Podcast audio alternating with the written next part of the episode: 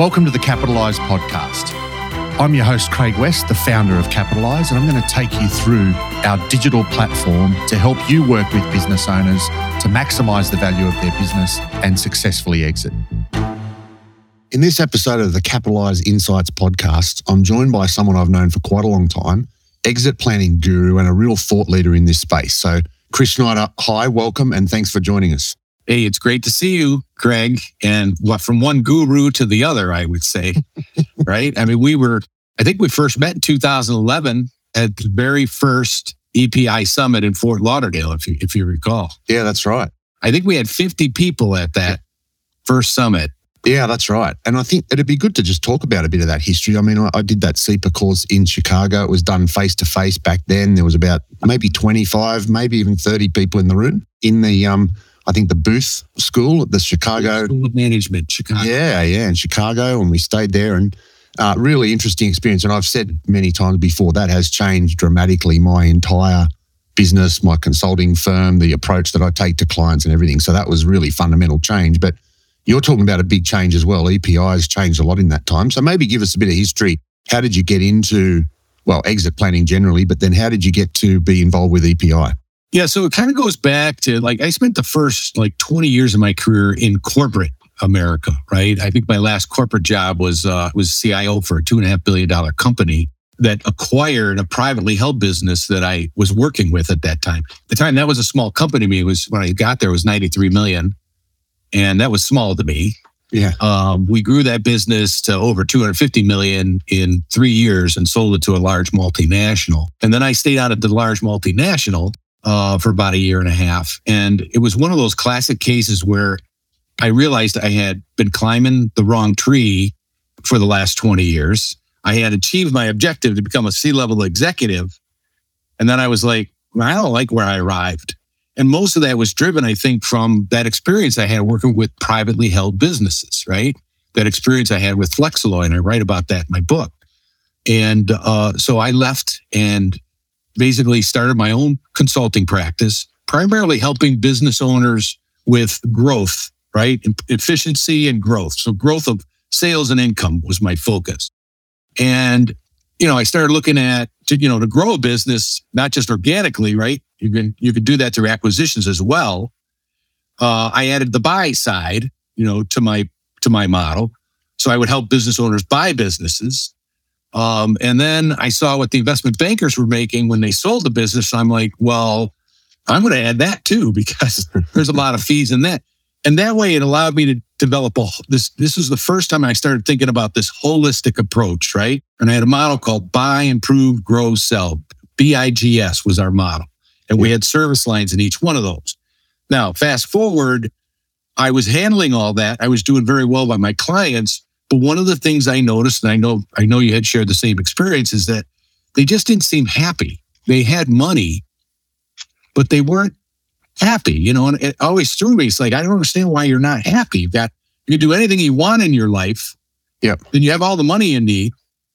Like, what are you waiting for? What's the problem? I realized it, this is what I learned from Peter Christman, and I think you did too. The the concept that we teach of the three legs of the stool. In order to have a successful transition into your best act, right? You have to be not only the business has to be ready, but you personally have to be ready and you have to be ready financially, right? Personal yep. financial. That really intrigued me. So I went to the uh, CEPA class in 2008. I was one of the first 100 CEPAs. And I really just bought into this whole thing, especially after I saw all the stats of how poor succession rates were all over the world, and particularly the United States and it just became a passion for me. And, you know, shortly after I became a CEPA, Rich and Pete, who owned EPI at the time, put me on the board. I started the first chapter. You know, I hosted the, I basically uh, was president of the first summit. And then within a year after that, they came to me and they asked me if I was interested in buying EPI. And I just felt like all the demographics lined up and yeah. it was work I was passionate about. And so I ended up acquiring EPI in 2012 with my son, Scott Snider, who's the president today. Yeah. So that's um about when I got involved. I think I did the uh, course in 2011. So just before you took over, but then immediately after that, you know, you guys came in under new management, if you like. new approach. And certainly I've seen massive change in that. It's 10 years ago, so that that's a long time, but massive change. You know, as I said, the class was face to face. There was 20 odd people. You just told me before there's 200 and something in the last class that you did. It's online. Tell us about the change. And I mean, obviously, it's partly the demographic wave of baby boomers exiting, but it's also you've really led that field with a lot of thought leadership and a lot of IP around how to get this right. Well, thank you. I appreciate that. To give you an idea, I was actually talking to Peter Christman, who was one of the co-founders mm. of EPI, just talking to him about a week ago. And he reminded me, he said, you know, when he first uh, Googled the phrase exit planning in around two, the year 2000, maybe 1999, he got roughly 500 hits. Um, he said he Googled it last week, and I think he said he had 554 million hits. Yeah, yeah. So that wow. alone, that statistic alone shows how significant exit planning has become, uh, not just for our industry, but with business owners, right? And what I saw, and I know you, you felt the same way because you you've developed products and processes around this as well, is that one of the problems is the definition of what exit planning was. And I saw there was no common process, there was no common language. If you talk to an insurance person, they have their own definition of exit planning, and the state planner has de- their own definition, right? Yeah. Um, and so it, the whole process, every it was very fragmented, and you know, the, the made the experience for the business owner very confusing and very frustrating. And I always say this to people when business owners get frustrated, confused, what do they do? Nothing. And so everybody was scratching their head going, how come these business owners aren't doing this kind of exit planning? They've got 80% of their wealth locked in their business. Only 20 to 30% of them are successful. Why aren't they doing it? Right. And the, the reason they weren't doing it is because it wasn't clear how to do it. Yeah. Um, and they would get a different answer depending on which advisor they talked to. So, one of the first things that Scott and I tried to do is start to build a community of advisors who spoke a common language, had a common purpose, had an organizing principle, right? Um, so that we could build a community of advisors who really worked together and made the experience better for the owner and, and the experience seamless for the, the business owner. And so uh, the addition of the value acceleration methodology was a key part of that, you know, bringing that community together. Yeah, absolutely. And it's it's really um it's now quite easy to talk to people within the community and there's several thousand of those people now. Uh, it's grown substantially and we'll talk about that in a minute. But they do use I think it is about the common language and the common methodology. They all know what the three legs of the stool means. They all know what value acceleration is there's a whole process and structure around it that, and I agree with you. I mean, I, I, uh, I helped one of my clients exit when I was acting as an accountant before I even got into exit planning, a bit like you, doing other work, you know, advising clients, but had a couple of clients that sell and we, we, we had to work the process out on the way. There wasn't a process. We made it up as we went, right? We, oh, we better fix that. Oh my God, we didn't think of that. We better go and find that problem and solve that solution and, and fix things. So now there's a process, there's a methodology, there's a common language what sort of what impact has that had on the industry? Are you seeing much more success working with business owners? They're comfortable now. They they know there's a pathway. They know there's a solution. Let's go and do it. I'm trying to think of the year. I think it was maybe 2015 or maybe 2014, mid mid 2000s. And I asked the class, which classes were all done live. I asked the class, how many of you have been approached by a business owner with, uh, can, do you provide exit planning services? And for the first time, I had a majority of the class raise their hand. And that was a that was a milestone moment because I began to see it was not necessarily the advisors that were driving the process, but it was the business owners.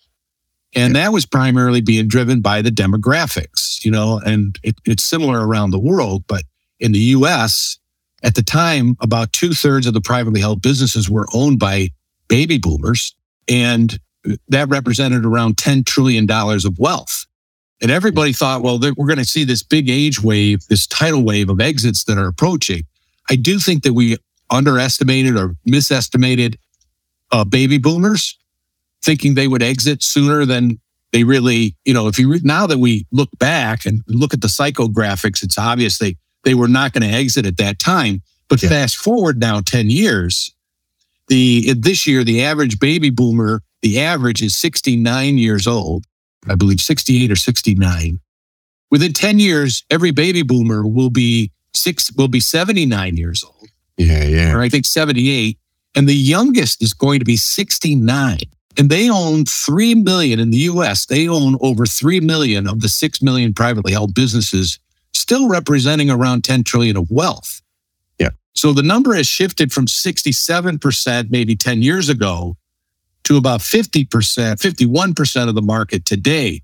So I estimate there's been about a million businesses that already have transitioned from baby boomers to some other generation, Yeah. probably the Gen Xers or millennials, but they still have over 3 million of them. Yeah, there's still a lot more. And the other thing we're seeing is that I think another dynamic we're seeing in the market is that this next generation of business owners are much more educated. They think much more holistically. Their identity is not tied to the business. They're embracing exit planning as a strategy to unlock their wealth that will enable them to, to live a more holistic life. They see the connection between extracting the wealth in their business and building their life versus the boomers who were like seeing exit as the end and not wanting to let go. So I think we have these two thrusts in the market. Boomers getting much older, they have to make a move, you know? Yeah. Uh, because as Pete always says, they're human, right? Yeah. But then this other generation coming up much smarter, thinking more holistically, also they're telling us they want to exit at 55. So I think it's just a wonderful time to be in the exit planning space because we have these market dynamics that are really going to drive the industry and drive the, the rate of transitions much higher than it is, even is today. We're already seeing a flurry of activity in the market over the Yeah. last two to three years. Yeah, absolutely. And I mean, you, you talked about the numbers in the US. They're the same here in Australia. They're the same in the United Kingdom. In fact, they're, they're the same in nearly every country all around the world. Yeah. So it's not a it's not a localized phenomenon. And you know, Pete's right. They're all human, and they will exit. I often say you're going to exit. You either want to control it and manage it yourself, or it's going to happen to you. Right. And that's not cool sometimes because you don't always get the outcome you want. Most of the time you don't. Correct. And then when you realize what you have to actually do to prepare yourself and to prepare your business to be able to harvest the wealth in the business, it's many times too late. Uh, because this is a, you know, I always say this is a multi-year, expensive, emotional, complicated journey that you're on. Yep. And you can't just decide one day, well, I, you know, I think I'm going to sell my house. It doesn't work like that. It's a lot more complicated than that. Yeah, absolutely. So it might be good to just talk a bit more about the Exit Planning Institute and that, you know, we talked about that first summit in Fort Lauderdale. I don't know how many people were there, maybe 50 of us. You know, we knew it. We went out late night drinking one night. We knew everyone by first name, you know. But then I turned up to Scottsdale last year. There's, Yeah. I don't know how many people, hundreds and hundreds of people, couldn't possibly remember everyone's name. The entire, you know, resort is booked out by EPI. I think there were four other families or something that was staying in the place. Everyone else was at your event. No one was in the pool because they're all in the conference. So that that's a stunning turnaround. I mean, I know it, it wasn't an overnight success. There's a hell of a lot of work gone into that in 10 years, but maybe just take us through that journey of, of, of the change and what's happening now at EPI and the size and scale of the thing now is actually quite substantial. And so today we're around 5,000 members. When I bought EPI, we were at 180 members. You know, when I went through EPI, we were less than 100. Mm. Uh, so, you know, we're at 5,000 and the rate of the number of CEPAs, you know, getting credentialed is, is actually increasing. I think I mentioned to you before we jumped on this call. We had 256 uh, people in our lat in our CEPA program this month. Um, we're running wow. CEPA programs online now every month. Where back in the days when you and I went through it, if we could get uh, you know 35 to 50 people in a class and have two classes a year, Yeah, yeah. you know, we're certifying 70 to 100 people. That was a good year. And even my staff, who has been with me on this journey for a long time, they, they laugh back to our retreat in 2015 when I told them we needed to get to 400 CEPAs. And they were like, that's going to be impossible. and, you know, now we're getting, you know, 250 in a class. It's common to have 100, you know, 20 to 150 in a class. That's very common now. And, you know, we've got 5,000 members. So it's really, you know, people have really taken to it. Again, it's being driven by the customer demand and the market dynamics that are going on. At our last summit last year, we had, you know, over 500 attendees. The first summit, we had 50. Yeah. Wow. Um, this year, we're looking at 600 to 700. Um, and we're planning, we think that by 2024, our conference will probably have a thousand attendees. And by 2025, we're thinking we'll probably have 10,000 CEPAs. But the, the thing that's important to note is that not everybody that's involved with EPI or involved with the CEPA community is a CEPA. So we probably influence, you know, anywhere from four to five times the number of people, the number of CEPAs. So if we have 5,000 CEPAs, we're probably influencing, you know, 20,000 to 25,000 advisors today in some form that participate, and get involved with EPI. You don't have to be a CEPA to be involved with EPI. Yeah. Yeah. It's a real, that's a really interesting number because that extended impact, you know, 5,000 CEPAs, 25,000 people that are influenced by EPI. Forget EPI for a minute. That has a massive impact on the economy and the wealth of the baby boomer generation and their retirement. I mean, we're talking about the largest transfer of wealth ever. It's a lot of money. You've already mentioned the, the $10 trillion you're talking about. If EPI can somehow influence a percentage of that, it's, it's life changing for those families often. And it's actually life changing for the economy. I mean, it's not just life changing economically, it's life changing socially. Yeah. Because when you look at the, you know, immense contribution that business, private business owners have on their communities, right? Not just economically. Yeah. But in many, especially in some of these rural communities, the business there, the factory there, the distribution center there is the lifeblood of the community. Yeah. You know, so when we're talking about a 70 to 80% fail rate on transitions, that's going to affect not only the the owner, but think about all the employees, Yeah. all the suppliers, right? All of the community members that participate that. So it certainly is a, a significant economic challenge and opportunity, but I think it's just as significant, maybe even more significant, a social impact uh, that that we're having in our communities uh, Yeah. because our advisors now. The biggest thing, Craig, is that going back to what I said before, is the advisors not working together. By the advisors coming together, even if you're not a CEPA, uh, you could still you still work as a team. Yeah. And the fact that you're working now much more seamlessly as a team, right? Makes the owner feel much more comfortable about moving along with this process because there's not all this team conflict that you previously had, you know? Yeah, so yeah. again, I think all of those things are momentum drivers and it's why our industry is taken off. Yeah, absolutely. Um, in terms of EPI, you've managed. I, w- I was in the office, you know, what was that, eight months ago, maybe? I was actually in the office. Interestingly, on the day that I was there, you weren't there, Scott wasn't there. And I don't mean that critically.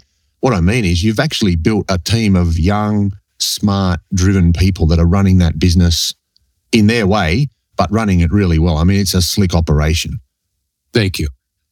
Well, you know, one of the things that that that people, one of the comments that people say about our organization, and Scott and I specifically, is that we're very authentic, and they could see the passion that we have, um, not just for the industry, but in the value acceleration methodology. And the reason for that is that we live it. Yeah. You know, we're a father son team. Yeah. You know, and I'm going through my own transition, right? Yeah. Uh, Yeah. With my son, I've transitioned most of the uh, operating side of the business, pretty much all all of the operating side of the business to Scott. Yeah. And it was funny because yesterday Scott did a podcast, did his podcast, and he had two of our executive leaders on the podcast. And the podcast was all about how do you decentralize the business owner from the business. And it was interesting for me to watch the podcast and listen to it because I heard my own staff talking ab- about value acceleration, the value of intangible Yeah. capital, the value of decentralizing the business owner. And Paige, our director of marketing, actually saying, well, we've pretty much decentralized Chris out of the business. You know, it's a, it was a compliment, right? Yeah. Yeah. Um, and, and she said, and now we're trying to decentralize Scott out of the business. Yep. So that is, you know, that's one of the things, one of the first things I look at when I go to meet a business owner for the first time and look at a business is I'm immediately assessing how owner independent is this business? Because if a business is owner independent, first of all, owner dependency is a deal killer in Yeah. many transitions, right? It means you're not going to harvest your wealth if the business is dependent on you. Or if anything, you're only going to harvest liquidation value in most cases. The other thing that it screams is that it screams that that business has high intangible value. And we know that 80% of a business's value is driven by its intangible value, not its tangible value. Those intangibles being defined as human, customer, structural, and social capital, right? And what that also implies, though, is that if a business is talent, its human capital can run the business without the owner. If the relationships are with the company and the and the employees of the business and not dependent on the owner, if the systems and processes and structure are all in place, so the business runs as the owner would like to see it run, right? Yep. Because it's systematic and it's procedural. And finally, that those three things drive great cultures, and cultures what we're all after. I mean, that is the biggest Absolutely. prize. So that also screams a highly valuable business, not dependent on a business on an owner, but it also tells you that it's probably a business that's performing best in class financially. Yeah. Why would it perform best in class? Because it has superior talent, superior relationships, superior structure. So the, the value of doing that is this exponential effect on value. And it all starts with the owner saying, I need to, I need to drive my, I need to become, I need to decentralize myself from the business and let my staff, you know, uh, my leadership drive what's going on on a daily basis and strategically with the business. Yeah, fantastic. So I'm going to switch a little bit now. You've I've got a copy sitting right here on my desk of your original book, Walking to Destiny. There's a new version coming out very soon. Tell us a bit about that. Yeah, and I get a little bit um, emotional, but excited about it. You know, now you've written a book as well, right? More than one, I think. I thought the second, this is a new edition of Walking to Destiny because it's seven years now. Our market has changed. Yeah. I thought going into it that it would be a lot easier to write this new edition than it was the original. And I, there was another case of where I completely misestimated how difficult it would be because you have seven years more of experience and I have all these additional ideas and I've learned a lot of stuff, you know, uh, in my own client relationships and from my CEPA community. Of you know, got a lot of feedback from members and from business owners. So I had a lot more to give. And you know, I was thinking, well, how am I gonna? You know, I can't like, how am I gonna do this? So the first rewrite of Walk to Destiny was, and for those of you that aren't into the industry won't necessarily understand this, but it was ninety four thousand words which is a, you know, for those of you not in the issue, is a monster book. That's a huge right? book. Yeah, absolutely. It's a huge book. And it's not a book that I could release, you know. So my biggest challenge was taking the original copy of this manuscript that I created and whittling it down to something that was, you know, manageable, but still extremely valuable for the industry. So it's a little bit larger than the last book. But what I get excited about is that I think because I went out and worked with a, a publisher, you know, who brought a whole team to assist me this time. Yeah, wow. You know, the messaging is so much clearer in this book. Uh, A lot of the images are updated, all the market data is updated. I think I wrote four new chapters, which require me to combine some others, you know. Yep. Um. Scott now, it's seven more years of Scott being engaged in the so I've actually listed him as a contributor to the book because he he had a lot of insights he's the the next generation, and I yep. thought it was important to incorporate okay. the next generation's ideas in this book, not just my own. Um, I've added uh, a set of reflection questions at the back of the book this time, which I think will be helpful for the business owner or even for the CEPA and the business owner to work together because the, the owner can take it a chapter at a time, read a chapter, and then go look at the reflection questions, kind of reflect on you know what he or she learned, or maybe even discuss those things with their CEPA it, it sort of helps manage working through the book, makes it more manageable, you know. But as you know, at this point of a book writing, you've actually written it like six times. Yeah. And, you know, when you're the author at this point, you know, I've been writing uh, since April. You're sick of it. Like I am yeah. so sick of it, you know. but I will say, you know, every time I get a fresh edit, we're, we're done editing now. It's we're I'm actually waiting for the print proof. Every time I read it, Craig, I I just you know, I get up and I go see my wife and I'm like, man, it's a good book, you know. and I know I'm a little biased, but I just really feel it. It's, uh, it, I've done a good job if I, you know, if I say so myself. Yeah, well done. Absolutely. And it is a lot of work, obviously. So I'm, I'm looking forward to getting a copy. We'll uh, once it's out, that'll be great. I do want to talk about just before we wrap up um, the summit. We've got a summit coming up at EPI. I was literally today online organising tickets and flights from Sydney across to come to Scottsdale. So tell us a bit about the summit this year. Yeah, so uh, we're we're back in Scottsdale again. Um, we had to move to a larger facility, so we're at the Phoenician, which is one of the most beautiful luxury resorts in Scottsdale, Arizona.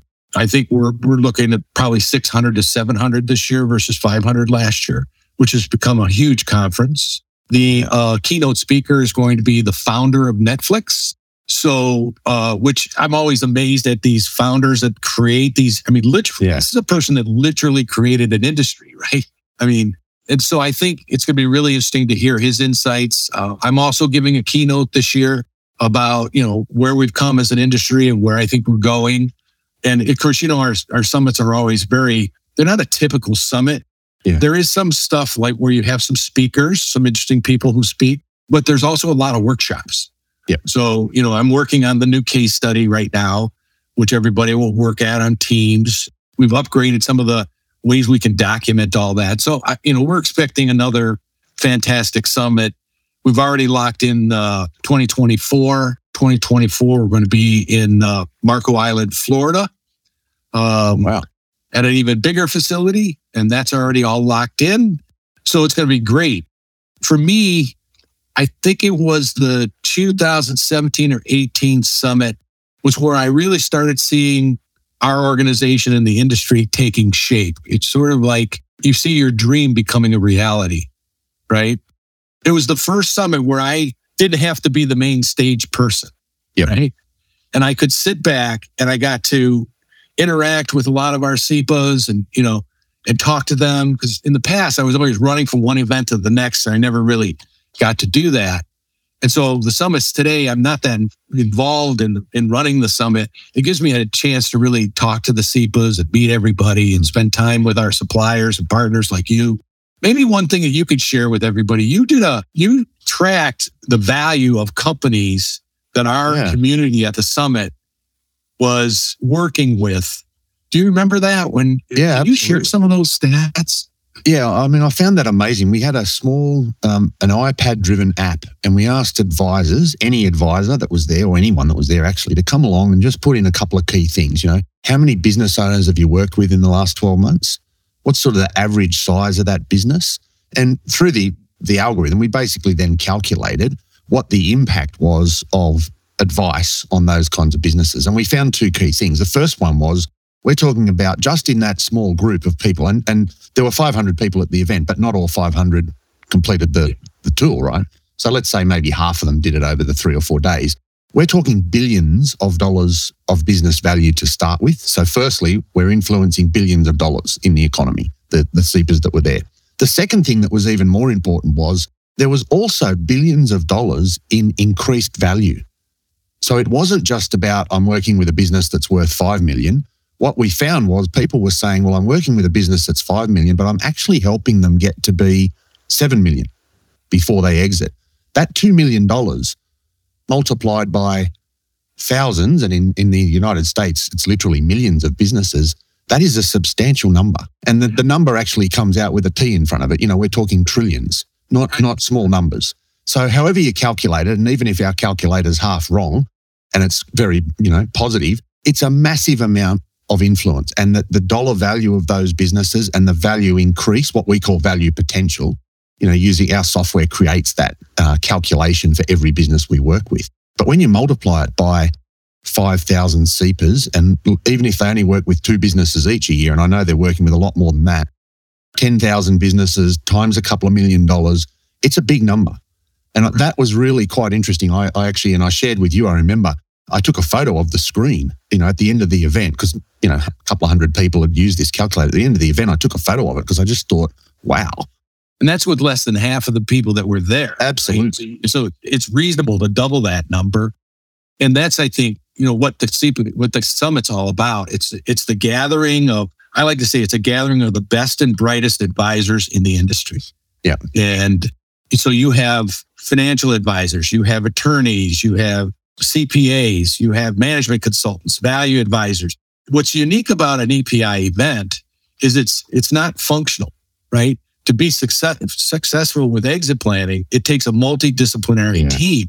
And that's what you have at our events and specifically at our summit. All these different great minds coming together with one common objective, which is to drive value for business owners and have a passion for driving value for business owners. And so it's such a motivational thing. Yeah.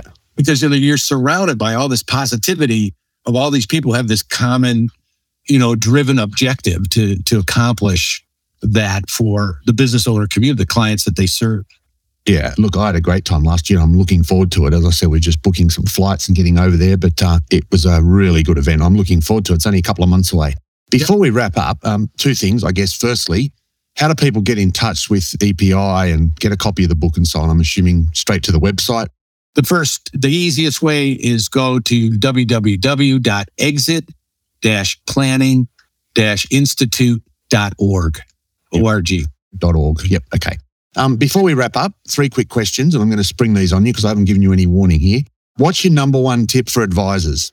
Learn how to do a learn how to do and and speak to doing a triggering event. So let me just briefly explain Yeah, what that is. explain that a bit right? more. Yeah. Why that's important. Because I get that question a lot. And that's why I don't have to hesitate to answer it.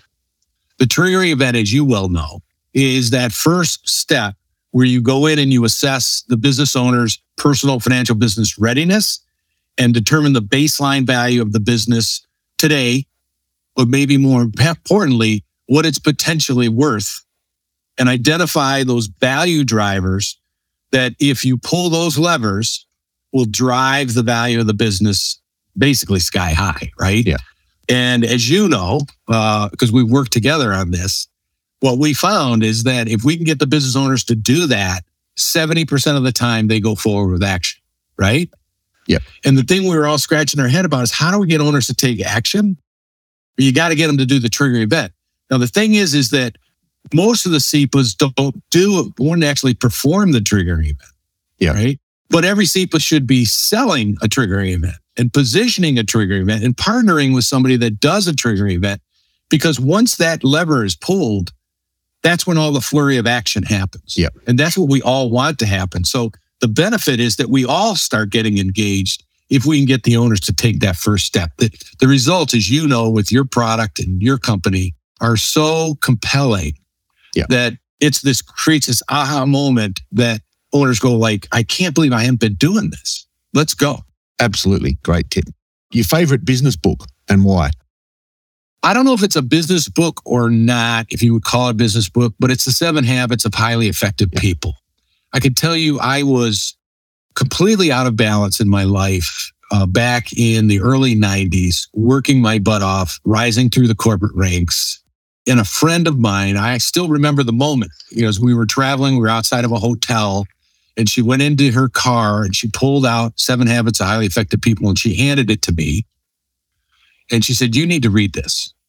Now, you know, this is now 90. So this is almost uh, 30 years ago. 30 years ago. Yeah. I'm in my early 30s and I'm working hard. And she could see that, you know, I had a family and, you know, Yeah. Yeah. And I was very out of balance. And I read that book and it changed my life. And I still have that book. I still look at that Wow. book Yeah. every year to get to keep myself in balance. Yeah. Fantastic. And the last one's an interesting one. Do you practice what you preach? What's your exit strategy?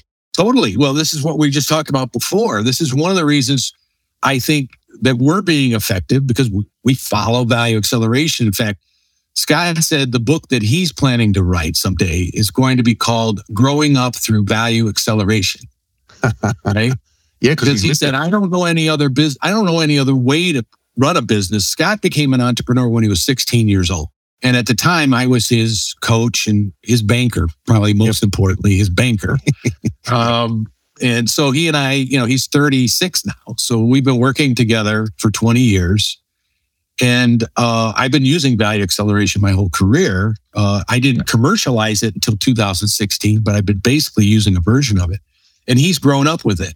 And what was interesting on this podcast that I mentioned earlier, my director of sales, my director of marketing, they said the same thing.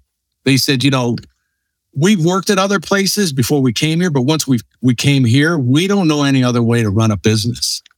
Yeah. So we still, you know, I have a family council, I have a board, I all this advice that we're giving to people, we're a family business first. All the advice that we give to people, everything that you read in Walking to Destiny, is uh, been you know experienced by myself, my son, and our whole family. Yeah, fantastic. That is a fantastic way to finish up. So, Chris, thanks for joining us. As, as, usual, we could talk all day, but that's been really, really interesting. And I'm sure people will love hearing some of the insights. Thanks for joining us. Thanks, Craig.